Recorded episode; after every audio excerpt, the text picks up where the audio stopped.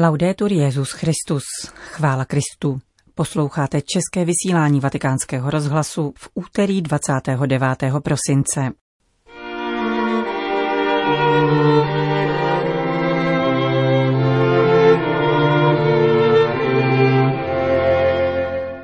Vatikánská komise COVID-19 a Papežská akademie pro život vydali společný dokument schrnující problematiku spojenou s vakcínami.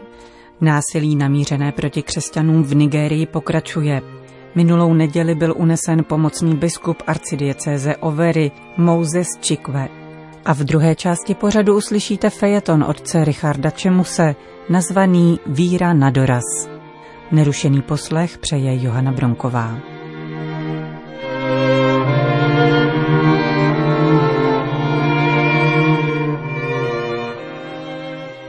Zprávy vatikánského rozhlasu. Vatikán. Před vakcínovým nacionalismem varuje společný dokument Vatikánské komise COVID-19 a Papežské akademie pro život. Zdůrazňuje zároveň všeobecnou dostupnost vakcín, jak vzhledem k jejich distribuci, tak i ceně, která nesmí nikoho vylučovat z přístupu k tomuto globálnímu léku. Ve 20 bodech schrnuje vatikánský dokument problematiku spojenou s očkovací kampaní proti novému koronaviru. Dotýká se vývoje vakcíny, patentů, komerčního využití, schválení vakcín či jejich distribuce.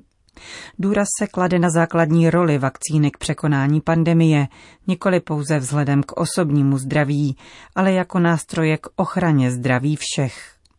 Vatikánská komise COVID-19 a Papežská akademie pro život připomínají světovým lídrům, že vakcíny musí být distribuovány podle zásady spravedlnosti, rovnosti a přednosti pro ty, kdo ji nejvíce potřebují.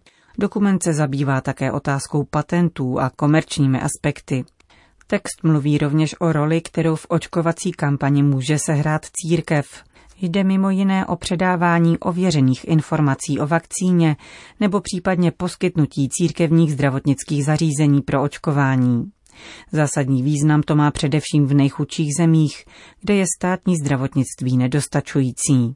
Kardinál Peter Terkson, prefekt Úřadu pro integrální lidský rozvoj, stojící v čele zmíněné komise, vyjádřil vděčnost vědecké komunitě za vývoj vakcíny v rekordním čase.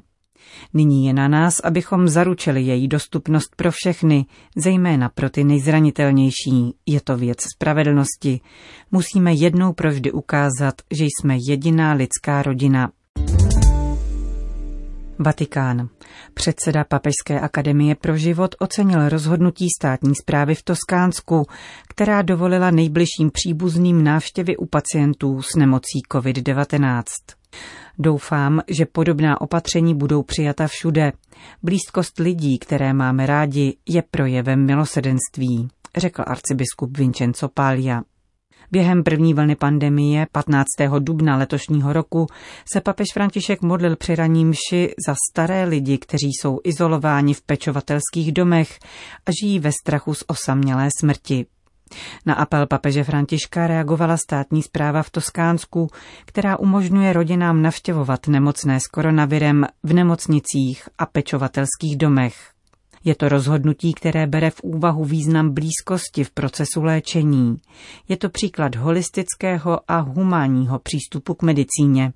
Uvedl otec Guidalberto Bormolini ze združení Tuto Evita, který o přijetí tohoto pravidla usiloval dlouhé měsíce. Jak dodává předseda Papežské akademie pro život, bylo by mimořádně kruté, kdyby společnost prodlužovala díky modernímu lékařství lidský život a zároveň jej vykazovala k prožívání dalších let v opuštěnosti a osamělosti. Starost o sebe navzájem je smyslem života, říká arcibiskup Pália. Non si muore solo di Covid. Musíme mít na paměti, že lidé neumírají jenom kvůli koronaviru, ale také kvůli osamělosti a opuštěnosti. Dostal jsem mnoho dopisů, některé také od příbuzných pacientů žijících v církevních pečovatelských zařízeních a všichni prosí, aby je mohli navštívit jejich rodiny nebo kněží se svátostmi. Jsem přesvědčen, že tato iniciativa nejen na vánoční dobu je skutečně prozřetelnostní. Je nepřípustné, že tolik lidí už od března nemůže nikoho přijmout, žijí v osamělosti, jako by se ocitli na jiné planetě, jsou zbaveni blízkosti svých drahých. Nijak neumenčuji podíl zdravotníků, ale oni zkrátka nemohou zastoupit syna nebo dceru. Co pak je možné, aby nemocný rodič nemohl devět měsíců vidět své dítě nebo přítele? A nebo naopak, jak mohou děti žít v pokoji, když nesmějí vidět své nemocné rodiče? Apeluje předseda Papežské akademie pro život, arcibiskup Vincenzo Paglia. Vatikán Nigérie. Ve státu Imo v jeho východní Nigérii byl unesen pomocný biskup arcidiecéze Overy Moses Chikwe a jeho řidič. Ozbrojenci přepadli biskupův automobil v neděli 27. prosince v noci. Zprávu potvrdil tamní arcibiskup Viktor Obina. 53-letý biskup Čikve byl unesen před dvěma dny při návratu ze své rezidence, vzdálené asi dvě míle od centra města Overy. Únosy jsou bohužel na mnoha místech Nigérie na denním pořádku. To, co se stalo pomocnému biskupovi, ukazuje, jak velmi špatná je bezpečnostní situace v Nigérii. Opakovaně upozorňujeme na stav nejistoty, v němž se nacházíme. Církev není vzdálena běžným lidem, nejsme odděleni od utrpení lidí. Považujeme ho za součást našeho svědectví, které musíme přinášet. Řekl vatikánskému rozhlasu arcibiskup Obina. Podle nigerijských médií zanechali útočníci biskupovo auto a jeho liturgický oděv nedaleko katedrály Panny Marie na nebevzaté. Únosy kněží a církevních zaměstnanců nejsou v Nigerii výjimečné. Jejich pachatelé zpravidla usilují o získání výkupného. A v Nigérii ještě zůstaňme. Tragicky skončilo několik atentátů spáchaných džihadisty z Boko Haram v severovýchodním nigerijském státě Borno. O vánoční vigílii zaútočili islamisté na dvě křesťanské vesnice. K dalšímu útoku došlo o neděli svaté rodiny. Celkem zahynulo více než 20 lidí. Aktivity fundamentalistů z Boko Haram nabrali v posledních týdnech na síle. Útočí na křesťanské komunity, ale usilují také o celkovou destabilizaci na severu země. Církev opakovaně vybízí jak vládu, tak mezinárodní společenství, aby nepřebírali oči nad dramatickou situací v Nigérii. Odhaduje se, že za poslední desetiletí zahynulo v této zemi rukou džihadistů více než 36 tisíc lidí a 2 miliony museli opustit své domovy. Konec zpráv.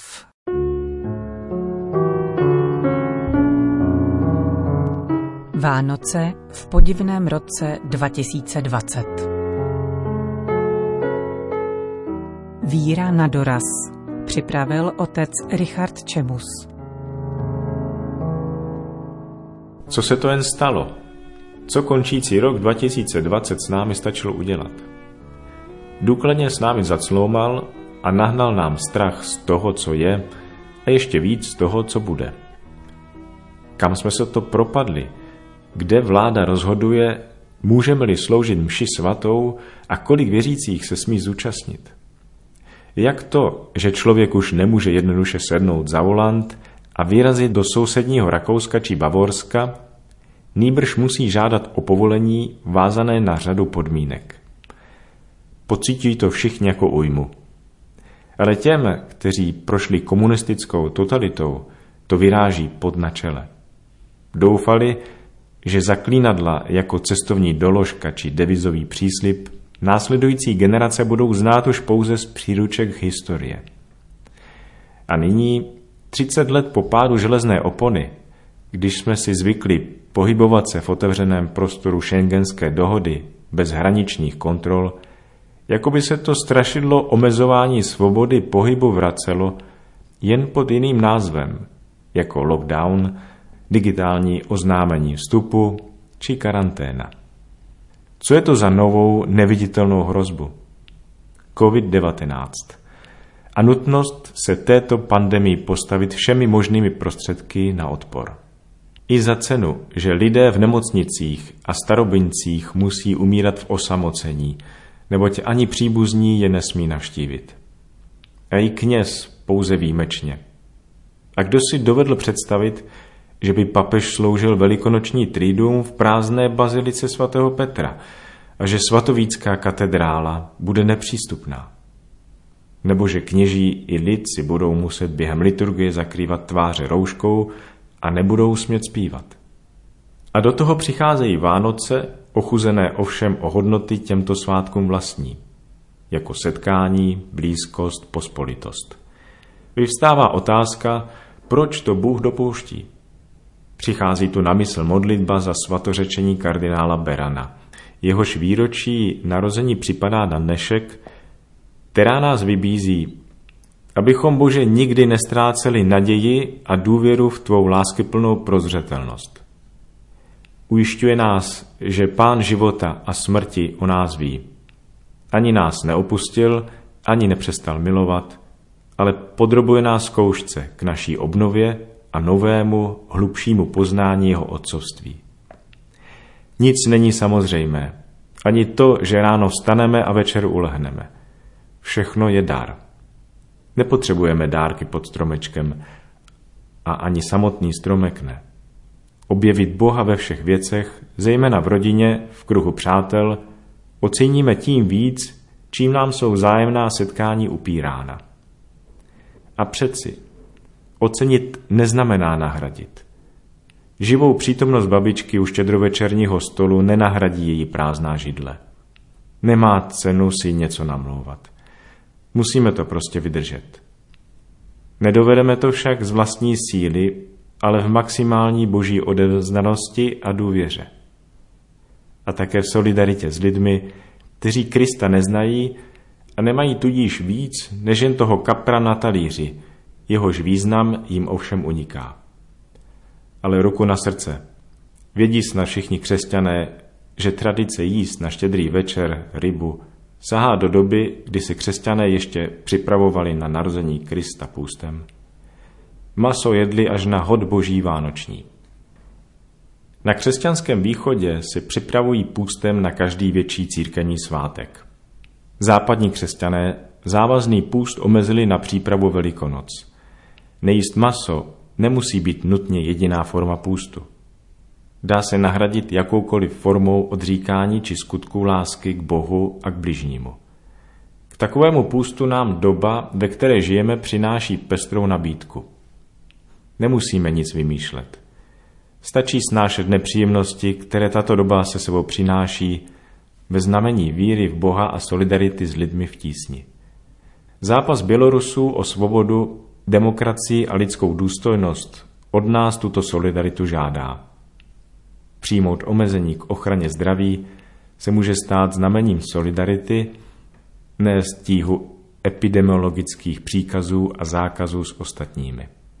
Už první východoslovanští mniši na kijevské Rusy razili přesvědčení, že každodenní práce, navíc v extrémních klimatických podmínkách spolu s nedostatkem stravy, je dostačující askezí. Tato takzvaná pasivní askeze je pro slovanské mnižství charakteristická. Naučit se rozeznávat duchovní vnuknutí je cíl půstu jako vnitřní očisty. To je aktuální dnes jako včera. Dnes o to víc, že žijeme v neustále nejistotě, bave zmatku stále nových, měnících se opatření, které mohou mutovat a generovat strach a úzkost. Půhá atmosféra Vánoc, která brzy odezní, tu není dostatečně nosná.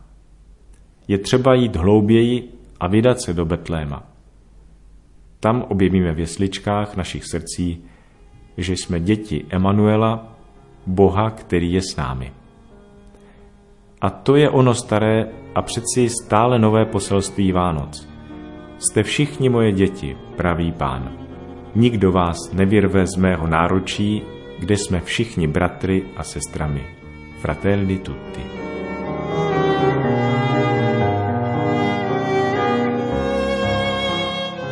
To byl fejeton otce Richarda Čemuse.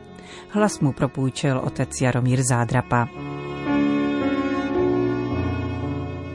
Končíme české vysílání vatikánského rozhlasu. Chvála Kristu. Laudetur Jezus Christus.